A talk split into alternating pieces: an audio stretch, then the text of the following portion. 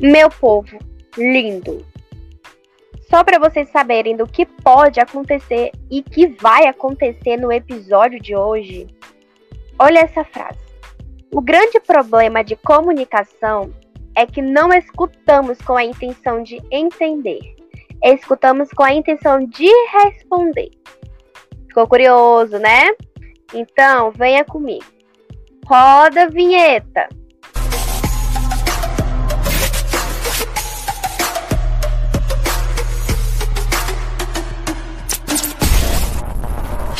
Fala galera, tudo bem? Estamos aqui em mais uma semana do nosso podcast para falar sobre as comunicações no tempo de pandemia.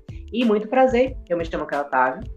E para quem caiu de paraquedas aqui no nosso podcast, Caroline, como a gente pode nos encontrar? É só chegar no Instagram, minha gente, e pesquisar Juntos e Misturados, underline OFC, que lá você vai encontrar vídeos maravilhosos e também estreamos o Heroes do Instagram. Gente, corre lá, são muito legal. O que a gente está fazendo, são de todo o coração para vocês. E para você que é curioso, porque sabemos que nossos inscritos são curiosos, aqui embaixo na descrição temos os nossos arrobas. Basta você acompanhar o da Érica, o da Caroline, o da Catarina, o da Débora e o meu. Então, pessoal, e nas redes de streaming, como vocês podem nos encontrar? Estamos disponíveis em todas as plataformas de streaming, como Spotify, Deezer, SoundCloud, dentre muitas outras plataformas. Então basta pesquisar Juntos e Misturados, que você vai encontrar a nossa primeira temporada, nossa segunda e também a terceira temporada. E no nosso bate-papo de hoje recebemos uma pessoa muito importante. Ela já é de casa aqui do nosso podcast. Senhoras e senhores, receba a nossa convidada de hoje, Carla Santos. Fica muito à vontade aqui em nosso meio, professora. Olá, Caio. Olá para você que está nos ouvindo neste momento através do podcast. Eu sou Carla Santos, sou professora, pedagoga, jornalista, assessora de comunicação. Né? Já estou na comunicação há mais de 30 anos e vai ser muito bom estar aqui falando sobre essa comunicação em tempos de pandemia. Obrigada, Caio, pelo convite. Obrigada, Carol. E estou aqui, vamos lá. tá. Professora, e para iniciarmos aqui o nosso podcast, é, na sua opinião, qual é o papel do jornalista frente a essa pandemia no qual estamos vivendo hoje? A gente sabe, Caio, que a pandemia do coronavírus mexeu com toda a sociedade, né? A maioria das atividades profissionais se viu obrigada a reformular suas rotinas. E o, com o jornalismo não foi diferente, principalmente porque o jornalista é aquele que tinha que noticiar, né? ele tinha que passar tudo aquilo que estava acontecendo.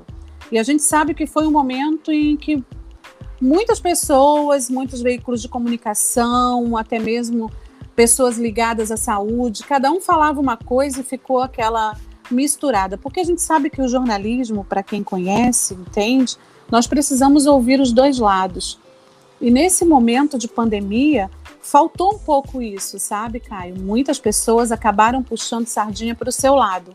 Então falavam muito o que ouviam. Então a gente via publicações às vezes absurdas coisas que não estavam acontecendo, coisas que estavam acontecendo numa proporção muito maior. E isso era divulgado assim numa velocidade da luz. Na velocidade da luz, não só nos jornais, mas nos portais e principalmente no WhatsApp, onde nós vimos o maior número de fake news com relação à pandemia e à informação. E aí existiu também uma confusão muito grande, né, Caio, do que realmente era partisse do jornalismo e aquilo que partia é, de pessoas que queriam ser jornalistas, diziam, se diziam jornalistas, diziam que eram informações e que eram notícias, mas a gente sabe que não era, né? Porque o jornalismo não compactua com isso. Então, quando eu vejo dizer assim, não, eu sou jornalista e acho isso, não, você não é jornalista. Quando você estuda jornalismo, você sabe que você precisa ouvir os dois lados, você sabe que a veracidade da informação é mais importante que qualquer outra coisa e se eu não tenho informações suficientes, uma fonte que respalde aquilo que eu estou publicando, eu não vou publicar. Eu não vou passar para o meu telespectador, para o meu ouvinte, para o meu leitor, porque eu sei que aquilo ali vai gerar, né, no final, uma confusão tremenda, porque eu vou falar uma coisa, outro jornal vai falar outra, aí começa a briga. E é tão ruim você, é como uma mentira, né, que é descoberta. Nós vimos muito isso em muitos meios de comunicação. Ó, oh, ele falou era mentira. Vimos muitas desculpas. Desculpa, erramos no, no quesito informação, erramos no número de divulgação que demos, erramos no número de pessoas infectadas, erramos. Então a gente ouviu muito essa desculpa durante, né, no início dessa, dessa pandemia. Eu até digo que a questão da, da infodemia, né, que ficou muito em evidência, né, o excesso de informação sobre determinado tema, por vezes incorreta e produzida por fontes não verificadas ou pouco fiáveis, né, que se propaga velozmente. Né, a infodemia de notícias falsas nas redes sociais, porque tem a ver, e a gente está falando de ciência, de saúde, então tem a ver com tudo isso. Então eu acho que o jornalismo não tem nada a ver com isso, sabe, Caio? Então, é importante a gente deixar isso aqui pautado. A gente sabe que, mesmo nas redes sociais, né, os conteúdos compartilhados e comentados, né, girados em torno da pandemia, né, a partir de notícias publicadas na imprensa convencional, muitas das vezes não teve a apuração correta. Claro, a gente aqui não vai dizer nomes nem qual veículo, cada um sabe da, da sua pauta e do trabalho que deu e da informação que passou. Mas a gente sabe que no início da pandemia, né, até hoje ainda acontece, mas no início da pandemia foi um caos. De acordo com o que a senhora falou, realmente, o, a gente fala que teve, tivemos duas ondas, né? Porém, a, tanto a primeira quanto na segunda, várias notícias, vários noticiários, no caso, publicando e e o que me choca, eu, a gente já comentou sobre isso até, que o que hum. publicam tem que ter bastante atenção porque causa pânico na sociedade, né? Querendo ou é não, a gente fica aflito em casa. Em casa a gente não tá sabendo de nada. A gente tem a visão assim, que o jornalista, ele vai por fora, ele tem uma visão ampla, consegue ver, tá sabendo de tudo, e o que, o, o que ele fala influencia demais na vida do ser humano. Então, assim, quando a gente vê o jornal e vê só e a gente só enxerga coisa triste, a gente fica angustiado. É, vem aquela. Sabe, aquele desespero uhum. humano. E não é à toa, né, Carol, que o tema coronavírus ele vem reinando na, em todas as coberturas, né? Não somente pela importância e o perigo da doença, mas a gente sabe que é um estado geral que afeta a vida cotidiana, né, de, de diversas maneiras, em todos os setores da sociedade, na economia principalmente. Então, por isso que a gente tem que ter cuidado, né, quando você diz, né, é, fique em casa, saia de casa, faça isso, faça aquilo. Você precisa explicar o porquê, você precisa explicar o que, que está acontecendo. As pessoas precisam sempre estar situadas, estarem informadas, o porquê de tudo isso. Então é importante estar sempre relembrando, mostrando fatos, mas não trazendo desespero. Porque é incrível como a pauta desespero e, e des desinformação, e principalmente a fake news que nós temos, vimos né, muito aí por aí, e nos vimos assim, é, desesperado, muitas pessoas é, falavam em verdades, né? Traziam fatos que, que não existiam, números que não existiam, coisas que não existiam. Então aí entra uma questão política, entra uma questão é, pessoal de cada segmento, de cada de cada veículo de comunicação, né? Cada um pauta uma coisa, cada um fala. Existe, né? Eu, eu sou Vamos supor, eu sou rosa, então eu vou falar só do rosa, eu sou azul, eu vou falar só do azul, entendeu? Então existe muito isso no jornalismo, mas o verdadeiro jornalismo e o jornalista comprometido com a informação, ele sempre vai buscar a verdade, a veracidade da informação, ouvindo os dois lados, para que nós possamos estar informados, né? E aí eu pergunto, né, como, como nós estamos trabalhando isso, né, Caio e Carol? De que forma as pessoas estão trabalhando isso, né? Como nós estamos estudando isso, né? Quem deve sair de casa? Quem, quem pode ficar em casa? É, é, o que mais nós ouvimos. Então, eu acho que foi um momento onde você. As pessoas que ouviam televisão, acho que passavam e assistiam televisão, ouviam, não assistiam televisão, ouviam rádio, ou as pessoas que liam as notícias, quem não tinha muito acesso, por exemplo, uma notícia, um artigo que falava sobre um certo assunto, ou uma pauta muito longa sobre aquela notícia, ela só ouvia aquela pauta ali, pá. Então era morreu, morreu, morreu. E aí, com isso, as pessoas foram ficando mais desesperadas e a gente entrou num, em um período, e aí eu não falo só como jornalista, como pedagoga, como psicopedagoga, nós entramos num período não só do coronavírus, mas da depressão. As pessoas ficaram deprimidas, as pessoas ficavam doentes por ouvir a doença, por saber da doença. E aí nós tivemos uma superlotação nos hospitais, né? Quando as pessoas dizem, olha, você que está tá com febre, corre para o hospital. Você que está isso, corre... quer dizer, nós tivemos o hospital superlotado, chegava lá, nós não tínhamos, muitas pessoas não tiveram estrutura para receber. E foi um momento em que muitas das vezes a imprensa não ajudou, infelizmente. Infelizmente, como jornalista, a gente sabe que a imprensa não. Eu não atuei diretamente nessa área, né? Eu atuo no, eu trabalho com, com uma secretaria e imagino o meu papel dentro da pandemia em dizer para as pessoas que nós precisamos fechar. E são pessoas, e como eu trabalho na área de empregos, né, dentro do, do jornalismo, e como é que eu vou dizer para aquela pessoa, né? Muitas pessoas desempregadas, muitas pessoas procurando emprego, é, as nossas ações, como, como nós vamos continuar aquelas ações. Então, nós, o que nós nos recriamos. Na realidade, eu acho que a maioria, é, a maioria das pessoas que realmente é, pensaram em fazer o bem, em mostrar de uma forma diferente esse momento, até para não prejudicar as pessoas através das informações, ela teve que se recriar. Então, nós fizemos, nós criamos e-mail onde todas as pessoas poderiam tirar suas dúvidas, onde elas poderiam fazer seu cadastro, onde nós poderíamos é, trazer para aquelas pessoas né, é, as informações que elas não conseguiam, porque a mídia detona e a gente tem que ir lá e mostrar que é diferente. Não toda a mídia, né, gente? Mas a gente está falando de mídias diferentes. A mídia é uma só, só que são vários segmentos, vários veículos de comunicação, então cada um informa de uma maneira. Então eu acho que foi um momento também da gente viver um novo normal da imprensa, né? A gente sabe que muitos repórteres continuaram indo para as ruas, né, encontrando fontes, personagens. A gente sabe que a cobertura dos temas considerados factuais e quentes, ou seja, aquilo que é de agora, né, que a gente chama de factual, né, precisavam abastecer informações. Então, nessa procura do factual, de ninguém querer mostrar algo que poderia melhorar, que poderia ajudar, isso fez com que muitas pessoas disseminassem informações falsas, né? E aí a gente teve que, que lidar com isso, né? Como é que eu vou lidar com as notícias falsas, né? E a gente e olhando o observatório da imprensa, a gente sabe que as notícias falsas, elas tendem a existir por cinco motivos, né?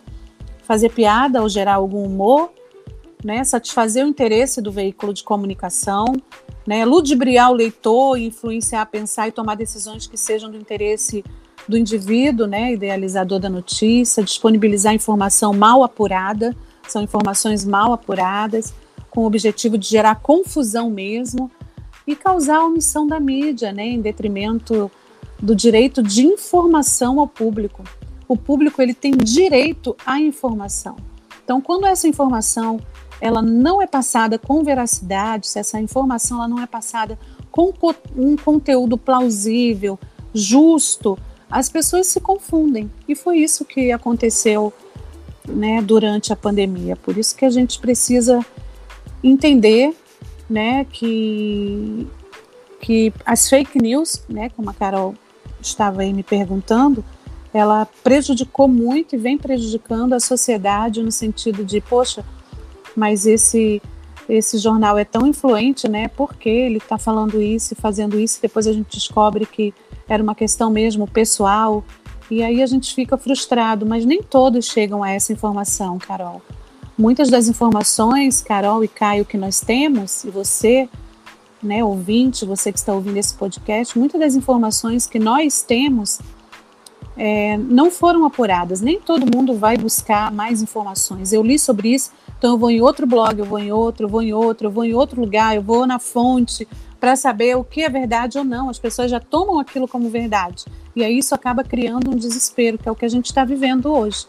Né? Como eu falei para vocês, nós estamos vivendo esse tempo né, da, da, da infodemia, dessa informação, né, de você de você trazer esse tema, né, por, por vezes incorreto e produzido por fontes não, não verificadas e pouco fiáveis, né? E se propaga numa velocidade incrível, né? É, que no caso a infodemia de notícias falsas, principalmente nas redes sociais.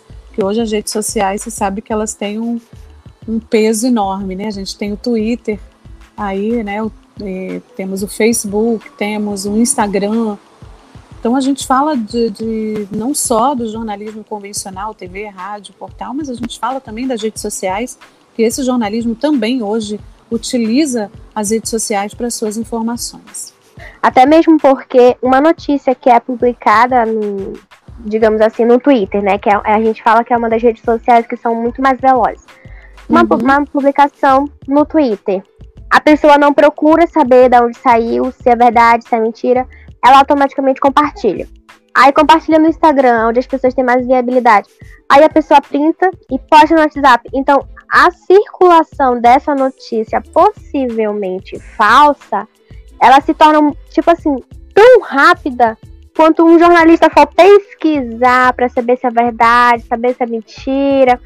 Isso já está no ouvido de tantas pessoas e, e quando a gente cria uma verdade absoluta na cabeça, é muito difícil desconstruir aquilo. Até que se prove que preto é branco para aquela pessoa, é, é muito difícil. Então, acho que o desespero maior da, da população é em questão disso, né? Das notícias falsas correrem tão rápido quanto as notícias boas. É verdade. A gente sabe também, Carol, que o crime de comunicação falsa, de crime ou de contravenção está previsto né, no artigo 340 do Código Penal Brasileiro. Né? Então, assim, é, notícia falsa é crime. Né? Muitas pessoas estão hoje respondendo por causa de notícias falsas.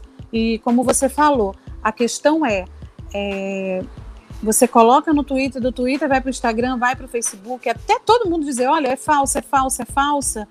Eu vou dar uma última notícia falsa que aconteceu. Vou, vou, não vou falar de notícias, vou falar de um cantor que, que, que faleceu, que foi o Lázaro, né? Vocês viram isso, né? E o. Lázaro. E as pessoas começaram a dizer depois: não, é mentira, o Lázaro não, falece, não faleceu. E aí isso repercutiu de uma forma, não sei se vocês viram, no, no, no, no Instagram, no, no WhatsApp. E você sabe que agora o WhatsApp vem da, naquele, naquela escrita assim, né? compartilhada com frequência, com muita frequência, uhum. não lembro direito. E aí eu falei, meu Deus do céu. E aí a gente vai. Aí, ao invés das pessoas irem lá nas redes sociais do Lázaro, vamos, estou dando o nome dele aqui, e ver o que, que a família está falando, o que, que os advogados estão falando, o que, que foi dito, as pessoas já vão propagando, eu já vou compartilhando e não vou lá saber né? E nesse dia. Tanto que... é que, eu não sei se vocês souberam, notificaram a morte dele, né? Três vezes. E as três vezes eram falsas. Ou seja, Isso. quando foi realmente verdade, muitas pessoas chegaram a duvidar. Porque o tanto, da, o tanto da verdade ter sido mentira quando ela se tornou verdade, as pessoas desconfiaram. A mesma coisa a gente identifica num caso, vamos é, jogar para educação infantil, o Pinóquio, né? Ele mentiu, mentiu, mentiu. Quando ele falou a verdade, ninguém acreditou. Então, é essas coisas que a gente está chegando a, a, digamos assim, a comunicar. A pessoa mente, mente, mente. Quando realmente chega uma verdade no ouvido, tu fica, será se realmente é verdade? Eu, eu posso, Exatamente. eu preciso é, acreditar nisso, né? Quem me garante que isso é verdade? Pois é, Carol, você, você terminou com uma pergunta chave. Quem me garante que isso é verdade? Você não entendeu o que nós estamos vivendo hoje com a nossa comunicação, Caio e Carol? O que me uhum. garante uhum. que isso é verdade? Não tenho que te garantir, Carol. Não, não, temos isso. Nós não temos esse esse feedback. Olha, isso aqui é verdade. Então, por isso é preciso essa apuração. O que me garante se isso é verdade é a partir do momento que eu pesquiso antes de compartilhar. Eu não lembro o que foi uma notícia que eu compartilhei em um grupo que eu chegou para mim, aquilo me revoltou tanto e eu, sabe quando você revolta, você compartilha e você ah, compartilha e depois, acho que foi na época do onde teve, foi Brumadinho, que teve aquela lama que veio, não foi? E um cara estava falando alguma coisa e estava vindo a a, e, e, só que aí as pessoas falaram que aquilo ali foi antes dele ter alguma coisa assim, não lembro direito. Foi aquele, aquela palavra foi antes da, da, da lama, né, soterrar. E não foi, gente. Ele já tinha feito aquilo, ele já, ele já escrevia poemas, ele já tinha um, um canal onde ele, ele fazia reflexões e calhou dessa reflexão é, ser tão forte quanto o momento né, que, que comungou com aquele momento que estava vivendo. E a questão não foi o que ele falou, foi a forma que foi divulgada. Foi tão triste a gente achar, meu Deus, ele acabou de falar essa notícia e ele morreu. E não foi, ele já tinha feito essa notícia antes, mas todo mundo olhou aquilo como uma verdade e isso foi compartilhado demais. Até nos jornais saíram quando foi desmentido, porque a família falou, porque ficou ficou uma imagem muito ruim na nossa mente, na mente das pessoas que viram aquilo, achando, meu Deus, porque você começa a imaginar né? As pessoas criam coisas, você começa a imaginar, meu Deus, o cara acabou de falar, morreu soterrado, veio a lama, sabe? Uma coisa assim, ele no sítio dele, a gente imaginando aquela lama vindo.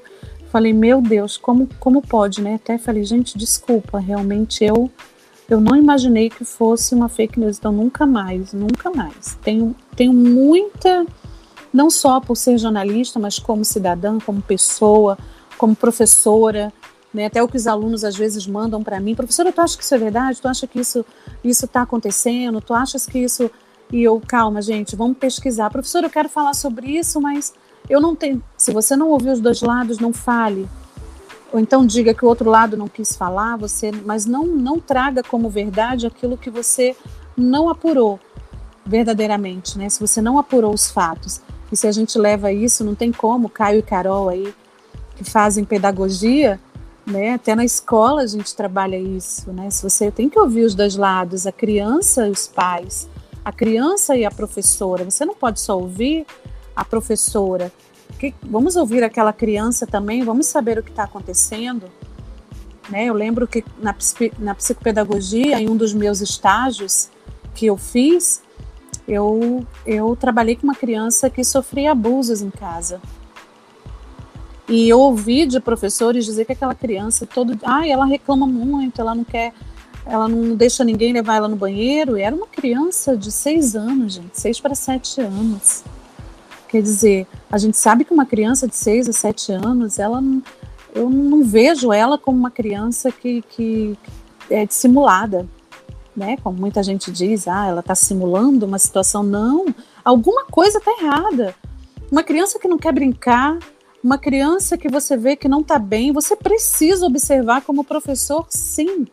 E aí foi essa observação que nós fizemos. E eu comecei o contato com aquela criança brincando, mostrando para ela que eu queria ouvi-la, mostrando os dois lados, falando que a gente era professora, sobre o papai e a mamãe, até que nós descobrimos que aquela criança estava sendo violentada em casa pelo padrasto, né, naquela época. E aí Olha que situação. Claro, o conselho tutelar que tomou posse, sabe que o nosso papel como psicopedagogo vai até um certo ponto, né? A gente não pode ir até o final, porque aí já é um caso da, do conselho tutelar e psicólogos e, e, e a polícia mesmo para apurar o caso, né? Mas a gente, até onde a gente pode ir é esse momento de descobrir, de ouvir as duas verdades, né? E aí a gente, eu, eu não pude ir até o final, mas eu eu falei para a professora: você já tentou ouvir essa criança? Já tentou falar com essa criança? Ah, ela não quer, tá aí sempre quieta, eu deixo aí, dou o brinquedo, ela fica brincando. Mas não é assim. Assim também é com a notícia. Fala assim: ah, vou deixar ali ela brincar, deixa ali aquela notícia ali, deixa ela. Só que ela vai gerando outras consequências. Outras consequências. E é por isso que a gente precisa estar atento com aquilo que você divulga, com aquilo que você vê, com aquilo que você fala, com aquilo que você compartilha. É preciso sim apurar, é preciso sim ouvir os dois lados, é preciso sim, é como é, mãe e filho, né? Você tem dois filhos, um falou isso, outro falou, senta aqui os dois. me conte, me conte, e aí você vai tirar né, as suas conclusões. Mas não pode sair já batendo em um filho, já brigando com o filho, já botando de castigo, sem saber o que realmente aconteceu. A gente precisa ouvir mais. E nós não estamos acostumados a ouvir. As pessoas não estão acostumadas a ouvir. As pessoas estão muito acostumadas a, a falar o que pensa. A gente age muito pelo impulso, pela emoção.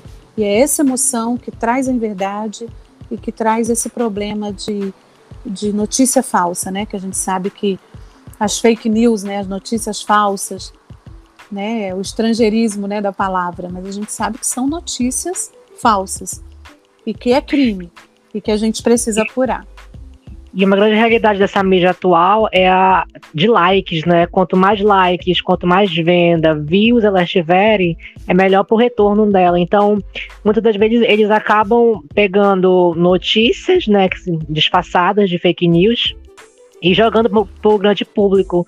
E uma, uma grande questão é que, como vocês estavam falando anteriormente, é que muitas pessoas, ao compartilharem no WhatsApp isso, tem pessoas assim que levam como, em consideração como se fosse uma notícia real, né? E compartilham nos grupos e acaba até descobrir que realmente era uma notícia falsa, já compartilha por toda a internet, né? E assim, tem pessoas que não têm esse. Não tem esse costume, né? Como as pessoas mais, mais tecnológicas, né? Tem pessoas que são mais velhas e acabam acreditando uhum. e, tem, e tendo uma percepção totalmente diferente da notícia.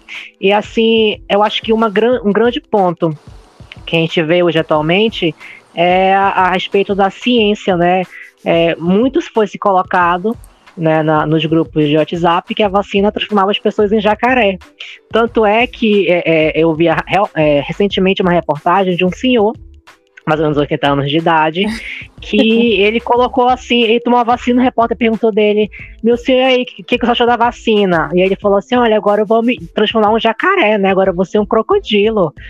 E aí ele estava realmente, na percepção dele, ele ia ser um jacaré futuramente.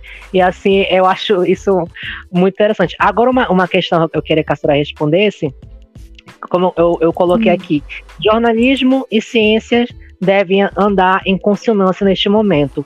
Como o jornalista deve distribuir disseminação das informações e notícias quanto ao movimento das vacinas. Jacaré a gente até ri, né? Até cômico a gente falar de um assunto desse que é uma brincadeira, uma brincadeira que surgiu e as pessoas tomam como verdade. Olha, Caio, eu vou te dizer que tem pessoas que tomam mesmo como verdade vou criar escamas, vou virar um jacaré, e aí as brincadeiras a gente só faz rir, né? Acho que esse senhor, quando falou, acho que ele falou bem sério mesmo. acho que ele nem brincou, né? Foi bem sério. Mas assim, falando da ciência, dessa questão da vacina, Caio, a gente sabe que nós estamos vivendo no meio de uma pandemia. Eu acho que ninguém ia colocar algo no mercado que fosse matar as pessoas. Eu não vejo dessa forma, entendeu? Eu acho que a gente tem. É, eu fico assim, eu fico pensando e fico triste quando eu vejo essa, essa desinformação, né? Você desinformando o público, trazendo pautas que não não condiz. Nós estamos vivendo uma pandemia. A vacina é a solução. Se foi rápida, se não foi, mas ela chegou. Existe um estudo, existem médicos, existe ciência para isso. Quem somos nós? E as pessoas duvidam de uma forma que trazem como em verdade, as pessoas acreditam, tem gente se escondendo da vacina, né? Não vou tomar vacina e se escondem. E a gente sabe que é importante sim, nós já ouvimos vários cientistas, vários médicos. Ninguém, ninguém tá um cientista renomado, alguém que conhece o, né, eu não posso falar como cientista, como alguém como médico, eu não posso falar sobre isso. Eu até sugiro aqui que vocês tragam alguém que fale sobre a vacina com propriedade, mas elas são importantes. As pessoas precisam se vacinar, né? A gente sabe, como eu falei aqui para vocês é, antes, né, que em meio à pandemia a gente trabalha com a infodemia, né, que é a disseminação, disseminação de informações falsas, sobretudo por redes sociais, sobre questões ligadas ao novo coronavírus, medicamentos, entre outros, como a vacina também. E nesse ambiente de circulação de informações falsas, no entanto, a salvação contra o coronavírus virada ciência. Virada ciências, Caio, não tem, não tem outra coisa, né? Com o desenvolvimento de tratamentos e, e da vacina, né? Da parceria dela com o jornalismo, né? Para separar o que é ciência e o que não é ciência. Eu acho que hoje o papel do jornalismo é esse: é você conseguir informar o teu leitor, o teu telespectador, o teu ouvinte, ou até nas redes sociais, o que é ciência e o que não é ciência. Tem coisas que você sabe que não é ciência. Então não vou divulgar suposições que eu não tenho como provar. Você não tem como provar. Né? Então você já está vacinando, todo mundo feliz, surgiu vacina, vamos lá. E aí vem um e diz: na vacina tem esse produto que faz isso. Quem falou? Com qual probabilidade? Qual a veracidade dessa informação? E a gente sabe que esse assunto foi um dos mais discutidos, né, nesses últimos tempos, né, é, sobre essa informação do, do do que é importante, do que é ciência, do que não é, né? Como é que a gente pode falar é, sobre isso, entendeu? Eu até lendo aqui sobre algumas coisas, né? A gente sabe que que nem tudo, nem tudo, né? Tem uma certeza absoluta, né? Existe um choque aí entre a, as angústias humanas, entre a nossa é, incapacidade de, de, de, de, fornecer respostas com agilidade, né? A ciência não pode, eu, eu vou fazer hoje, amanhã eu já te dou uma resposta. Então, tudo, muita coisa ainda está em andamento. Mas se já existe a vacina, vamos nos vacinar, gente. Vamos acreditar, né? Não precisa verem verdades e as pessoas ficam duvidando e aí as pessoas acabam morrendo porque até por falta de informação, Caio pessoas morrendo, se escondendo por falta de informação. Então, é, é nesse momento que a ciência precisa, quer dizer, que o jornalismo precisa, sim, andar junto, andar junto com a ciência, né? Porque na realidade é isso, né? É aquela coisa, eu, eu ouvi isso e eu vou falar sobre isso, eu vou fazer daquilo a minha verdade, e até eu provar que não é verdade, isso já foi. Porque as pessoas não leem, Caio. As pessoas não têm esse costume. Quando eu digo para os meus alunos, leiam, Leiam, leiam sobre tudo. Leiam sobre tudo, mas se hoje a gente está falando de ciência, de, de, de informação, se você é, está estudando jornalismo, leia sobre isso. Se você é pedagogo, leia sobre como as crianças estão lidando sobre isso. É, como as crianças estão lidando com isso. Como os pais estão lidando hoje com essa questão online. O que, que, que, que eles estão. Como é que eles estão recebendo isso nesse momento de pandemia? Né, a importância dessa vacina hoje para eles. Então, é, eu acho que hoje o que nós precisamos é saber que o jornalismo, o papel do jornalismo hoje é, é trazer essa veracidade da informação, trazer a verdade, né, e ouvir mais a ciência e mais pessoas que tenham, sim, é, expertise para falar sobre o, o assunto. Eu acho que isso é importante. Eu acho que entra sim em questão do, do conhecimento. Quanto mais conhecimento a pessoa tem, adquire, no caso, lendo, enfim, vendo as coisas, é, não se torna tão fácil, não se torna tão vulnerável cair nessa lábia, digamos assim, entre aspas, né? Quando a pessoa tem pouco conhecimento, não sabe muito das coisas, ela fica propensa a cair em qualquer buraco da vida, no caso. Uhum, com certeza. É, é muito importante aquilo que você, você ouve, você saber né, o que, que você está ouvindo e quanto mais você lê, mais conhecimento você tem. Quanto mais eu procuro informação, informação mais conhecimento eu tenho.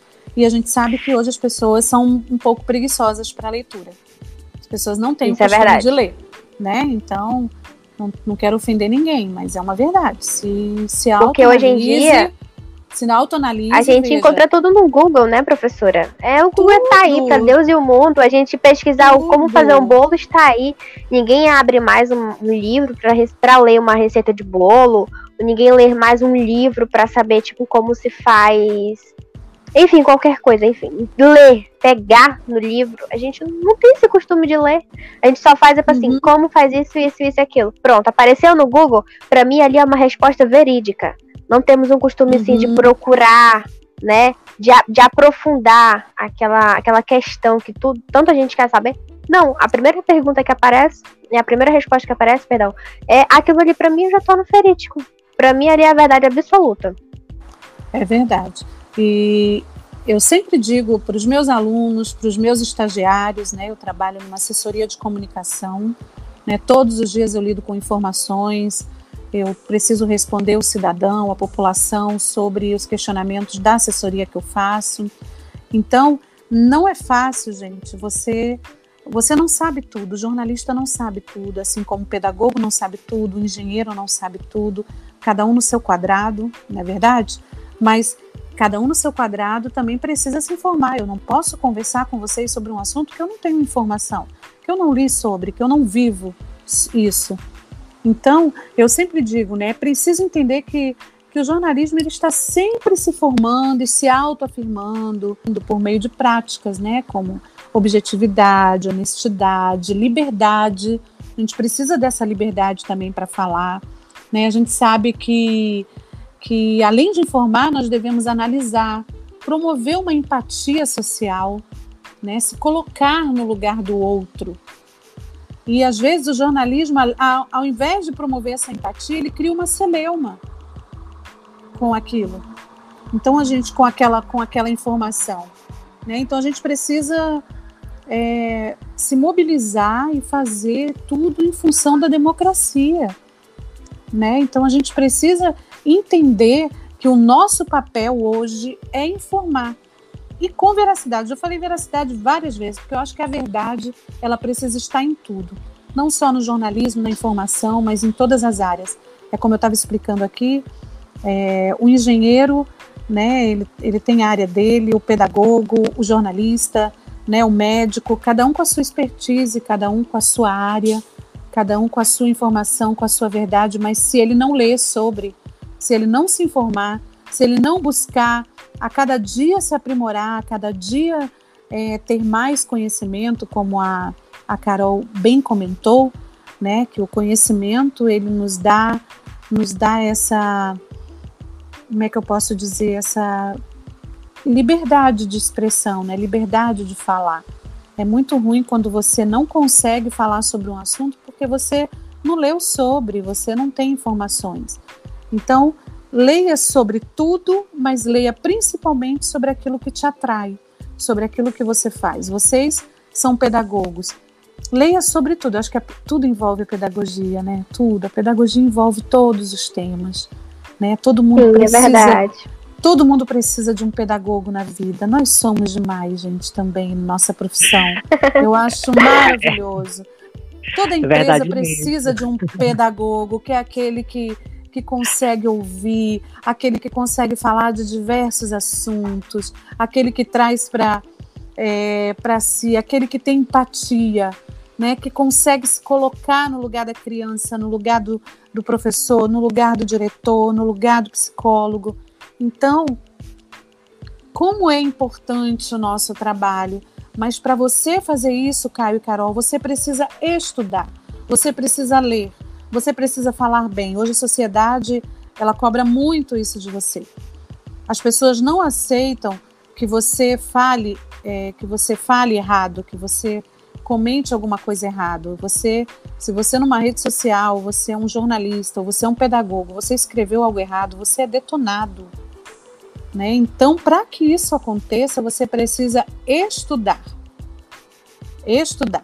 Ah, tem, tem nada a ver? Tem sim, tem muito a ver tem muito a ver se você está pronto, se preparar, né? Hoje vocês entraram uma pauta sobre comunicação, que não é a área de vocês, mas que vocês vivem diariamente através do, dos meios de comunicação e que ouvem porque leram sobre isso e foi interessante trazer isso para a sociedade. A gente acabou não só falando da comunicação em tempos de pandemia, mas de vários vários temas, né, como a ciência e o jornalismo e a veracidade da informação e o trabalho do pedagogo, a gente já passeou por várias esferas aqui, por vários segmentos. E isso é importante, Caio e Carol. a gente ter essa mobilidade de você poder falar sobre várias coisas, porque você, claro que você não sabe de tudo, mas de tudo um pouco não é bom? Então leia, sabe? Leia, se informe. Antes de compartilhar alguma coisa lá no Face, lá no, no, no Instagram, lá no WhatsApp, antes de você compartilhar uma notícia, até de um jornal que, que você conheça, procure ler sobre, sobre ela, né? Se ela tem algum. Se ela tem aquilo, porque às vezes a gente compartilha uma coisa, as pessoas vêm com quatro pedras na mão e você, meu Deus, eu compartilhei isso mesmo. É, é isso mesmo que eu quero dizer. É isso, é isso mesmo que eu acredito. É isso que eu acredito. Se eu não acredito, eu não compartilho. Eu não uso as minhas redes sociais para os meus posicionamentos. Não uso. Vocês me conhecem, devem me ter na rede social. Eu uso para mim, uma coisa que eu quero, porque as pessoas não vão entender, gente. Não vão entender. Muitas das vezes não vão entender, porque a rede social não é para isso. Ela é muito imediatista, as redes sociais né? Ela é muito imediatista. Acaba também criando um problema, né? No caso, a senhora é professora, a senhora tem é. diversos tipos de alunos, diversos tipos de pensamento numa rede Isso. social. A senhora coloca um posicionamento a favor de uma pessoa que é contra a, a, o pensamento da outra pessoa e cria uma confusão no meio da rede social, que é, é, é muito, muito, muito complicado. É muito complicado, né? Você falar sobre vários temas que as pessoas aí acabam compartilhando e são canceladas. Hoje tem um cancelamento, tal do cancelamento, que surgiu aí. Então as pessoas acabam fazendo isso. Então eu acho que não é lugar para me posicionar, porque não vão me entender, vão ler meu que eu vou escrever, eu vou escrever muito sobre, porque eu vou procurar ouvir os dois lados. Eu vou ouvindo os dois lados e nem assim eu posso não me direcionar um só, né? Eu, a minha, o meu papel é informar você né? Eu sei que nós somos formadores de opinião em tudo. Acho que em todas as áreas nós somos formadores de opinião. Mas de que forma eu estou formando a sua opinião? Então a gente precisa pensar nisso, né? De que forma eu estou te dizendo que, que pedra é pedra, pau é pau, e que e pedra não é pedra, gente. A pedra, na realidade, é um plástico que foi transformado. E, e quer dizer, e as pessoas acreditam, ai não, mas é a Carla que está falando né? Então a gente precisa ter, ter esse cuidado. Eu sei que a gente está falando aqui, né, fazendo é, con conjecturas, né, que eu digo, a gente não está falando de, de, de, assuntos, a gente procura não colocar uma pauta, porque se colocar vai longe, mas é preciso preciso ter verdade no que você fala. Cuidado quando você se posicionar, né, até com relação somente vocês como pedagogos, aos jornalistas que nos ouvem nesse momento através desse podcast, né? Você procure ouvir os dois lados para que você possa se posicionar, posicionar sim na informação, para que você possa passar a sua informação. E eu acho sim. que esse conselho que a senhora deu de procurar se informar, né? Serve para todo tipo de pessoas. Até para quem não está na área do jornalismo e nem na área da, da pedagogia, porque quem faz concurso quem trabalha com, é, é, é no caso, na, na, área da saúde, para quem vai fazer uma redação para o Enem também, porque, tipo, tudo que está acontecendo hoje sempre é pauta nessa, nessas, nessas provas, né, de, de concurso público e de vestibular. Então, assim, quem gosta, quem realmente gosta de ler e gosta de se informar, no final acaba tendo assim o que falar, né, o que discursar na hora de escrever a sua, a sua, na sua prova. É verdade, Caio. Quando você fala de, de redação do Enem, eu lembro de uma redação que falou sobre intolerância religiosa. Acho que foi sobre isso, não lembro mais, não lembro como. Acho que vocês mais, acho que lembram, né? Foi sobre intolerância. E aí muitas pessoas acabaram, acabaram é, deturpando a redação, né, falando da igreja, de Jesus. E não era isso, né? É, não era isso que a redação é, queria. E às vezes as pessoas levavam, levaram para o pessoal, né? Quando falam de Jesus, me ofendem. Não é isso, não é isso que, não é isso que, que, que a redação pedia, não é isso que, que a gente precisa precisa entender. Então, estudem para que você não chegue um momento dessa redação e você não saiba nem o que falar porque você não estudou sobre, você não não consegue falar. Você só consegue falar de você, do que você acredita, do que você do que você crê, do que você, do, mas não consegue falar do que você espera, do que você entende, do que você quer que mude. Então, existe, existem esses fatores que são importantes no momento de escrever algo, não só dentro do jornalismo, mas vocês como pedagogos, vocês como, como engenheiros, vocês como professores, principalmente como professores. Nós sabemos o papel hoje do professor, que papel importante.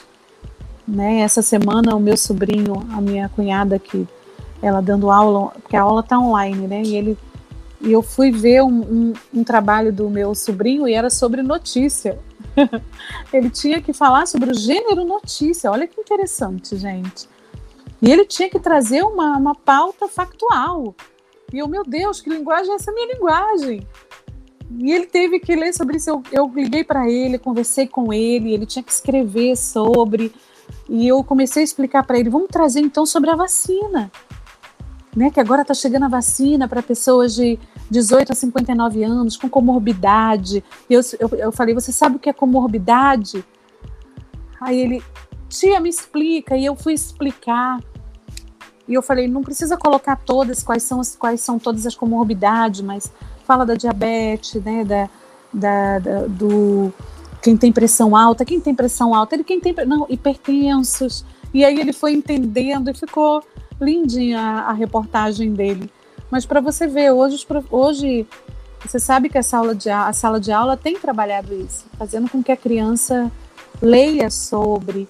E isso é importante. Acho que o professor que consegue fazer que essa criança reflita sobre o que está acontecendo, ele falou, ele fez também uma matéria sobre o que é o coronavírus e ele deu uma, uma aula dentro do que ele lê Gente, muito interessante isso, muito legal você conseguir fazer com que o teu aluno ele pense. Você precisa fazer seu aluno pensar. Você não pode colocar só a sua verdade para ele. Ó, fala sobre isso porque essa é a verdade. Não vamos ler sobre aqui falar isso, aqui falar aquilo, aqui fa... e ele vai tirar as conclusões dele e fazer uma matéria trazendo a verdade. Um gatilho numa numa frase anterior que a senhora tenha mencionado a Cassara uhum. falou bem assim, o nosso novo normal, né? O que a gente está convivendo atualmente. Como tem uhum. sido o período da pandemia para você? É, tem enfrentado ou convivido com algum desafio? Porque nesse período realmente ele está muito forte, né? Mas e aí, conta um pouquinho pra gente. Pois é, eu vou falar do meu trabalho hoje, né? Eu faço parte de uma assessoria de comunicação, Carol e Caio, e eu lido com redes sociais. Eu escrevo para as redes sociais desta assessoria. Então a gente precisou também se reinventar. Eu trabalho com redes sociais. Eu trabalho escrevendo para as redes sociais, para o site. Então, é... e a gente sabe que você trabalha numa assessoria que você é bombardeado, porque de repente aquele trabalho que a tua assessoria fazia parou. Tudo parou por causa da pandemia. Então, como é que eu vou me reinventar? Como é que, que, que eu vou falar para aquele público imenso que espera todos os dias uma informação sobre aquele assunto? Então, nós precisamos nos reinventar. Nós criamos e-mails para todos os serviços da secretaria.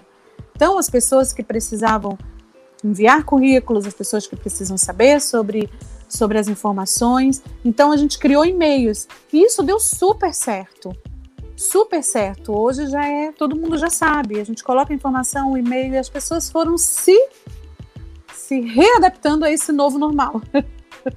que é um novo normal que se tornou normal para gente. Então, enquanto os atendimentos não voltam presencialmente, nós precisamos trabalhar esse novo pelas nossas redes sociais. Se eu coloco uma placa em frente aonde eu trabalho, ninguém vai ler mas se eu coloco nas redes sociais, eu tenho uma, eu tenho uma, uma resposta incrível, imediata sobre o que nós precisamos falar. E aí a gente criou várias coisas, a gente criou as datas comemorativas, é, criamos as dicas de língua portuguesa, olha que legal, e faz maior sucesso, maior sucesso, porque distrai as pessoas, né? E dentro do, do, do, do trabalho sério que a gente faz, a gente criou alguns entretenimentos com dicas de trabalho sobre home office, sobre, sobre teletrabalho, sobre como se portar, sobre os comportamentos, sobre o que precisamos fazer. Então, eu acho que isso deu um grade, assim, a gente conseguiu é, levantar, assim, nossas redes sociais hoje é um sucesso, a gente consegue responder todo mundo. Tem sido um trabalho desafiador a cada dia, não é fácil. Não é fácil você lidar com as informações, com as fake news, que nós lidamos muito com as fake news. Então imagina eu provar que aquilo não é verdade, eu preciso fazer nota de esclarecimento, eu preciso é, fazer um comunicado, eu preciso enviar isso para toda a mídia, para que e eu preciso explicar bem explicadinho por que, que aquilo ali é uma inverdade, é, por que surgiu aquela fake news e que aquilo ali não faz parte do nosso trabalho. Então todos os dias é um desafio. A gente tem, eu trabalho com, com estagiários e eles me conhecem e eu, e eu fico feliz deles já terem esse esse comportamento, né? Olha, a gente precisa fazer isso. Então eles já têm uma já sabem, não adianta, você não, não adianta maquiar nada, você não pode maquiar uma informação. A informação é essa, é essa que nós vamos dar, essa é a verdade, é assim que nós vamos falar. De que forma eu vou escrever essa verdade é que vai fazer a diferença quando chegar para outras pessoas. E um, um, jornalista e um repórter vive né, um, uma questão durante a pandemia que é muito triste, né? Que é reportar notícias é, é, é, que entram em pauta morte, é, número de crescente de aumento de pessoas contaminadas.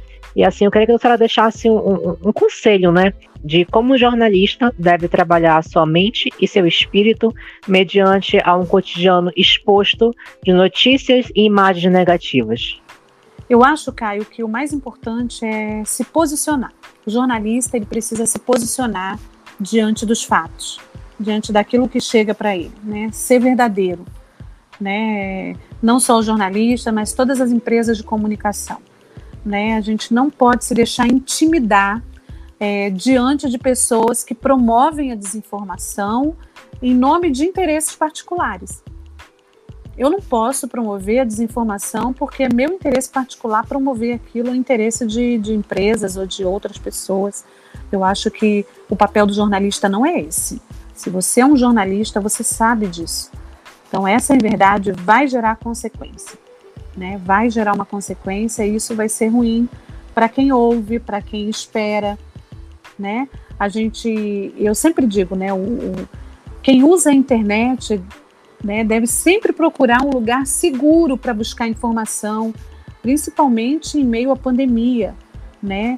A gente precisa procurar um lugar seguro. Onde, onde é que eu procura saber onde é que está aquilo, onde é que está aquilo, onde é que está isso, né? O que tem mais atraído os olhares, né? A gente precisa ter esse cuidado, comprometimento com a verdade factual, com aquilo que é verdade, aquilo que é factual, aquilo que é verdade. Senão a gente vai a gente vai acabar caindo nas fake news e acreditando naquilo que elas que elas acabam fazendo, né? Que é o conteúdo enganoso, né? O uso enganoso de informação contra um assunto ou pessoas, o falso contexto, né? Então a gente precisa, né? O, aquele aquele conteúdo impostor, né? Quando você não tem nem fontes, você usa fontes falsas, informações que não são suas e você coloca como suas aquele conteúdo manipulado, quando uma ideia verdadeira é manipulada para enganar o público, as pessoas que estão assistindo.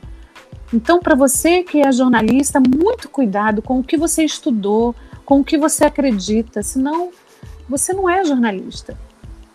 Né? Você realmente não quer informar. Então, muito cuidado com isso, luta, lute contra a desinformação, principalmente nesse momento ímpar que nós estamos vivendo no mundo inteiro, Caio não só no Amazonas, não só no Brasil, no Amazonas, mas no mundo inteiro nós estamos vivendo um momento ímpar, esse momento de, de desinformação, esse momento de fake news, esse momento de pandemia, esse momento de um número de mortes incrível que a gente chora, todo mundo perdeu alguém próximo.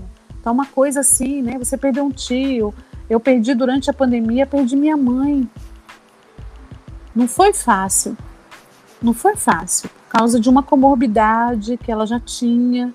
E aí o vírus só veio para.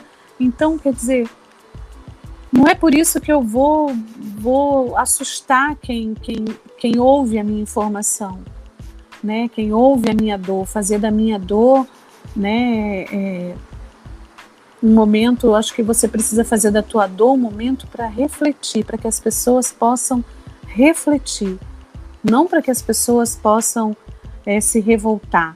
É como se você dissesse assim: é, hoje morreram Hoje morreram 18 pessoas e você, ah, não, 18 é muito pouco, vamos falar um pouquinho mais. Não, hoje morreram 50 pessoas, porque é isso que vai dar ibope, isso que vai trazer pessoas para o teu conteúdo, é isso que vai dar likes na tua. E aí, até provar o que é verdade, o que é verdade, você já falou, você já conseguiu o que você queria, que é o número de visualizações, o número de likes, e as pessoas hoje estão vivendo por isso. Né, para aparecer. É, é, só o que elas querem, né, professora? É o reconhecimento, é. seja por maldade, por bondade, mas é só o reconhecimento que é tipo assim, como se fosse a gratidão, entre aspas, deles. É verdade. É isso mesmo, Carol. É só o que as pessoas estão procurando hoje. Então, assim, a gente tem que ter muito cuidado quando nós nos posicionamos sobre algum assunto. Eu, eu, eu sempre digo para o meu esposo, né? Ele, ele sempre se posiciona. Ele é, ele é ele, eu sou eu. Embora eu seja jornalista, mas ele sempre se posiciona. Mas ele se posiciona porque ele entende do que ele está falando. Ele lê sobre aquilo. Ele, ele fala com conteúdo. Ele é alguém alguém que está lá comentando sobre um assunto que ele acredita e que ele estudou para isso e e gente, não é por isso que eu vou dizer que as pessoas têm que dizer tá errado, tá isso, tá aquilo. Ele vai falar e ele tem conteúdo para isso. Então a gente não pode fazer, né? E sempre dizer esse é o certo e esse é o errado. Mas se você se posiciona como ele se posiciona em algumas coisas, ele também está pronto para ouvir as pessoas que não acreditam e que vão contra. Então a gente precisa precisa estar preparados para isso também. Não adianta chorar. Se você não tem argumento, fique calado. É a melhor coisa a fazer. E ser sincero, verdadeiro, né? Às vezes acontece situações de assessoria de comunicação, os meninos correm para lá e para cá. Professora, calma. Eu não tenho respostas para tudo. Mas vamos pesquisar, vamos ver aqui, vamos conversar ali, vamos ver aqui o que, que a gente pode falar. Eu não posso sair falando o que eu não sei. Eu não sei tudo mas eu sei que existe uma resposta. Vamos lá naquele setor Sim. que tem a resposta. Aquele setor, qual é a resposta para isso? É isso, isso, isso. Muito obrigada. Mas eu não posso fazer dessa a minha resposta. Preciso ir lá no setor e saber: olha, eu fui confrontada sobre isso, como é que eu devo responder? Vocês têm informações? Temos. Então, eu vou transformar aquelas informações é, para o jornalismo e vou transcrevê-la para o meu público. E é assim que a gente faz. Bom, agora chega o um momento onde os ouvintes enviam né, as suas perguntas para a nossa convidada de hoje. E, professora, a senhora foi Ai, bombardeada Jesus. de perguntas. e a primeira pergunta. Eu não já respondi tudo, não? Eu não já respondi tudo. Não, não. professora, agora é hora do. Diga. do vamos, vamos ver. As cartas na mesa, né, Caio? As cartas na mesa vamos agora, lá. professora. É o momento mais esperado. Aí a senhora pode responder, mandar um ah. beijinho pra esse povo. Que esse povo adora um beijinho dos convidados. a primeira Sim. pergunta é da Sônia Vanessa. Oi, pessoal e convidados. Manda um beijo para mim. Eu sou de Rondônia. Um beijo para você, Sônia Vanessa. Professora, ela pergunta a seguinte questão: Em relação à mídia brasileira, como avalia a narrativa produzida sobre o Covid-19? Algum exemplo lhe chamou a atenção, positiva ou negativamente? É, Oi, Sônia. Um beijo para você, né? Vocês gostam de beijo que o Caio falou? Eu também gosto. Embora nessa pandemia a gente não consegue, não consegue dar beijo nem abraço, né? Só quem está dentro de casa. Mas um abraço bem grande para você. Obrigada pela sua contribuição aqui dentro do nosso podcast. É o que eu já havia comentado também, né, Sônia? A gente sabe que foram muitas as notícias falsas que nós tivemos que, que lidar durante a pandemia. Né? O uso das mídias, né? a mídia, a grande mídia, como você falou. Mas, assim, uma das coisas que chamou muito a minha atenção, e eu fico muito triste de ouvir, é você ver uma grande mídia falando que sobre a vacina, né? A vacina é, do novo coronavírus, as pessoas questionando a importância da vacina e a gente sabendo quanto ela é importante nesse momento e vendo algumas pessoas por ouvirem e por compartilharem conteúdos falsos, é como eu falei aqui, né, sem ouvir os dois lados e o lado principalmente da ciência que é tão importante nesse momento, e aí publicarem isso. E eu acho, e eu fiquei muito feliz é, de, de estar informando positivamente a questão né, do, de, de como tratar, né, da diminuição dos casos, como vem acontecendo. Eu estou falando aqui do Amazonas, né, eles começaram a noticiar essa diminuição, então foi legal a gente ver essa notícia, essa informação. Mas assim, eu não sei se eu consegui te responder, mas foram tantas inverdades no meio de tantas verdades que às vezes a gente não consegue citar todas. Mas eu fico eu fico feliz das verdades e, e, fico triste, mas principalmente com relação à vacina, quando surgiu e muitas notícias negativas sobre, que acabou criando na população, em alguns, né, o medo de tomar a vacina. O medo de tomar a vacina partiu da grande mídia também. Não sei se consegui responder. Bom, a próxima pergunta é do Harry Martinez. No Brasil, o fenômeno da desinformação nos grupos do WhatsApp geram o que os especialistas chamam hoje de infotemia, uma pandemia das notícias falsas. Como o jornalismo pode se opor a isto? Manda um beijo para mim e para minha namorada. um beijo para você e para sua namorada. A gente falou muito sobre infodemia aqui, né, Caio? Foi um dos nossos, a gente falou muito sobre isso, né? Que, que, que em meio à pandemia, né, a gente hoje convive com esse outro grande problema que é a infodemia. Muito mesmo. E a gente sabe que, que é o excesso de informação sobre determinado tema e, por vezes, incorreta né, produzida por fontes não verificadas, pouco viáveis. Mas assim, é, o jornalismo precisou, precisou lidar com isso, né? A, a grande mídia, é, as redes sociais, mas ele está falando de WhatsApp, né, Caio? Principalmente do WhatsApp, né? Então a gente viu muita, muita, muita desinformação e muita informação falsa sobre o que realmente estava sendo feito, sobre a ciência, sobre o vírus. Eu lembro que as pessoas diziam até que, que pegava, você pegava no, no o que você tocasse, que o sol trazia mais e que no tempo de era cada cada desinformação, era cada notícia que você, principalmente sobre medicamentos, surgiram tantos medicamentos, tantas coisas sobre o medicamento que é esse é bom, esse é bom e as pessoas encheram a farmácia. E quando a gente viu, não tinha medicamento, um medicamento que era corriqueiro virou um, um medicamento que precisou agora ter ser comprado com receita médica, que a gente viu por causa dessa, dessa desinformação e dessa disseminação de informações falsas, né? E esse foi um tema muito discutido na grande mídia e em vários portais. E eu sempre eu falei muito sobre isso aqui dentro do nosso podcast. Você com certeza, tenho certeza que eu respondi a sua pergunta, né? Então a gente, eu acho que é, precisa essa parceria, né, o jornali do jornalismo para separar o que é ciência e o que não é ciência.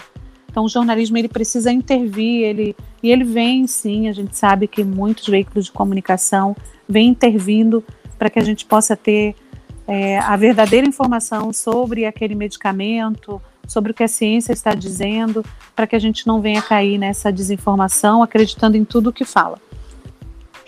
E uma coisa que a senhora falou durante a pandemia, eu recebi diversos vídeos no WhatsApp e um deles foi bem engraçado, assim, que eu cheguei até a compartilhar com a Caroline, sobre as pessoas é, é, distorcendo, né, a, a, quando a pessoa entra em algum lugar, no, no shopping ou no supermercado, tem aquele medidor, né, automático, que Isso. o supermercado utiliza para poder medir a temperatura.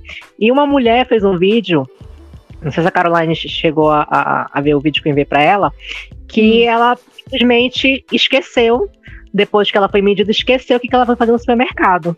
É como se apag apagou toda a mente dela e ela foi comprar uma, ela foi comprar cuscuz no supermercado e ela acabou saindo do supermercado com carne e cerveja. Já pensou uma, uma coisa dessa? Tipo, ela Sim, espalhou uma, uma informação totalmente nada a ver com nada. mas é a grande realidade. De uma forma dela. engraçada, porém influenciou bastante, né? influenciou uhum. muita gente, como se apagasse a mente da pessoa, né? Como se fosse bip homens de preto, aquele, né, uma luzinha apaga a tua, a tua mente. É verdade. Você imagina que aquela mulher já foi, já saiu de casa, né? E ela já fora do normal, né? É aquela coisa que as pessoas ficam. A máscara, o álcool, é, eu medir se você tá com febre, se você como é que tá a tua temperatura, e aí você do cuscuz para carne até que foi bom, né? Brincadeiras não julgo. à parte, não julgo também, não julgo mesmo. A carne é muito boa. E para quem gosta de cerveja também, né? Então, mas assim, eu acho que é o estresse. As pessoas estão estressadas demais. É muita informação. Saturada com muita informação, né? Muita informação, mas principalmente muita desinformação, Carol que é o que está causando é, esse estresse, né? As pessoas é, elas acabam, é, elas foram forçadas, né, a se separarem, o que já deixou elas muito estressadas, né? Como geralmente é visto na quarentena. Então, ele, a mídia social e tudo que as pessoas fazem acaba sendo uma ponte de aproximar e também de não aproximar. As pessoas têm medo. Medo de tudo. É como um, um, vídeo que tem um ratinho que você encosta nele e ele grita. Ah! Então é assim hoje. Já vi. As pessoas. Antigamente, quando você espirrava, as pessoas diziam saúde. Hoje você espirra, as pessoas, ai meu Deus do céu, é corona. E saem de perto de você. O espirro hoje virou. E era uma coisa tão normal antigamente, né? Se você é pior tosse... que uma bala e um revólver, né? Tá doida? Espirrar, você pula 3 metros de distância. Então... Realmente. Então as coisas mudaram, Caio. Então, esses bloqueios.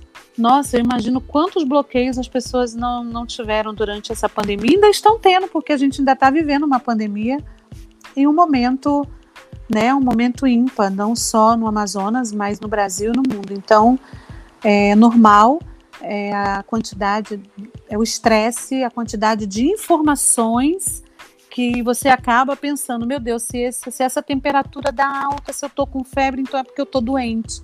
Então as pessoas já levam logo. Tem gente que já fica doente só em pensar. Então a gente precisa ter esse cuidado, mas é uma verdade. A próxima questão era Kathleen Cristina. Ela pergunta: Oi, pessoal do Juntos e Misturados e convidada. Estava com muita Nossa. saudade de vocês. Deixa aqui minha pergunta.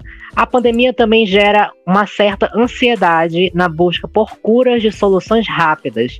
Neste sentido, diversos estudos sobre o Covid-19 têm sido lançados e repercutidos pelos jornais.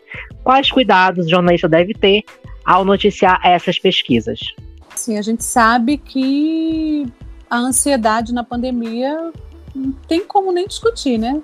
É os sintomas que, que nós sentimos de ansiedade.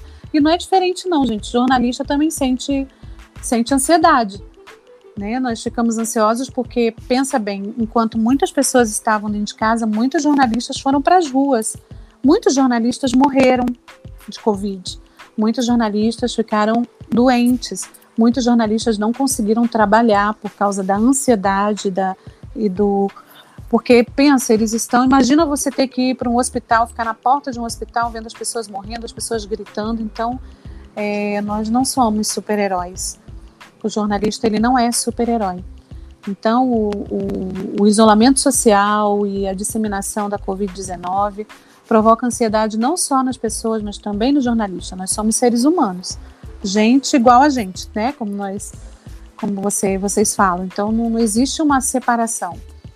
Mas é, alguns conseguiram lidar, mas em tempos de coronavírus a gente a gente consegue listar aqui uma uma longa lista de situações que podem desencadear a ansiedade também né, nos jornalistas, né? A incerteza de como e quando isso vai passar, o medo de, de alguém que nós amamos adoecer, a possibilidade de morte, né? A exclusão social que nós que nós vivemos, a impotência. Você imagina, você como jornalista, é, e eu sei que muitos amigos viveram isso, você está entrevistando alguém que é a família acabou de morrer e você precisa noticiar aquilo, você precisa passar aquilo. Gente, é, é terrível isso. Eu não, eu na minha, minha, na minha vivência como jornalista, quando eu tinha que falar com a mãe de alguém que morreu, o pai de alguém que morreu, acho que para mim era o momento mais difícil. O que, que eu vou perguntar? A gente vai perguntar o quê? O que você está sentindo nesse momento? Não é assim. Eu sei o que ele está sentindo, é uma dor incrível.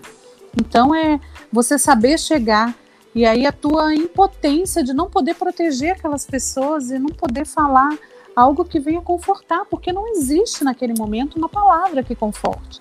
Então, papel do jornal. E você tem que estar tá lá, quem está tá à frente das câmeras, você tem que dizer, né? Acabou de morrer, essa senhora está passando essa situação, e você está ali forte, mas muitos desabam depois. Nós desabamos depois. O jornalista ele desaba, ele chora. Ele é gente, né? Ele é ser humano.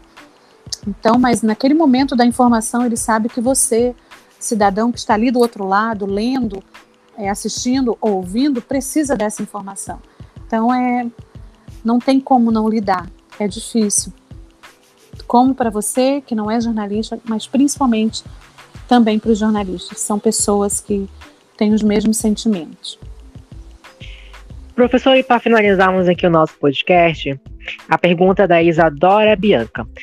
Qual é a notícia, na sua opinião, mais aguardada pelos brasileiros? Acabou o coronavírus todos estão vacinados. Ai, como eu gostaria de dar essa notícia. Eu creio que em breve eu estarei fazendo uma matéria sobre essa notícia, né? O mundo está imunizado, né? Fomos imunizados, né? Hoje a COVID-19, o coronavírus não é algo mais que afeta a família, né?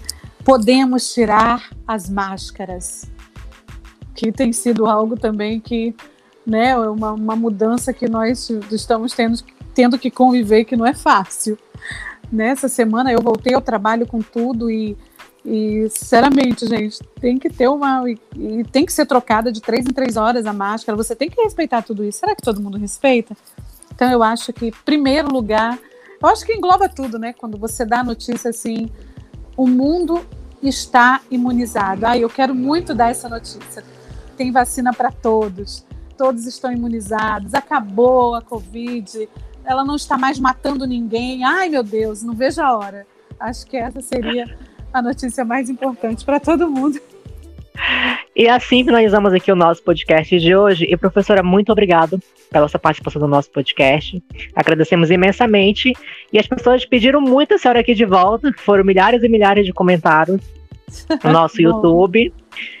E se vocês quiserem que a professora retorne novamente aqui mais uma vez, deixa aqui embaixo nos comentários que a professora retorna. Professora, muito obrigado de verdade. Voltada aqui ao nosso podcast.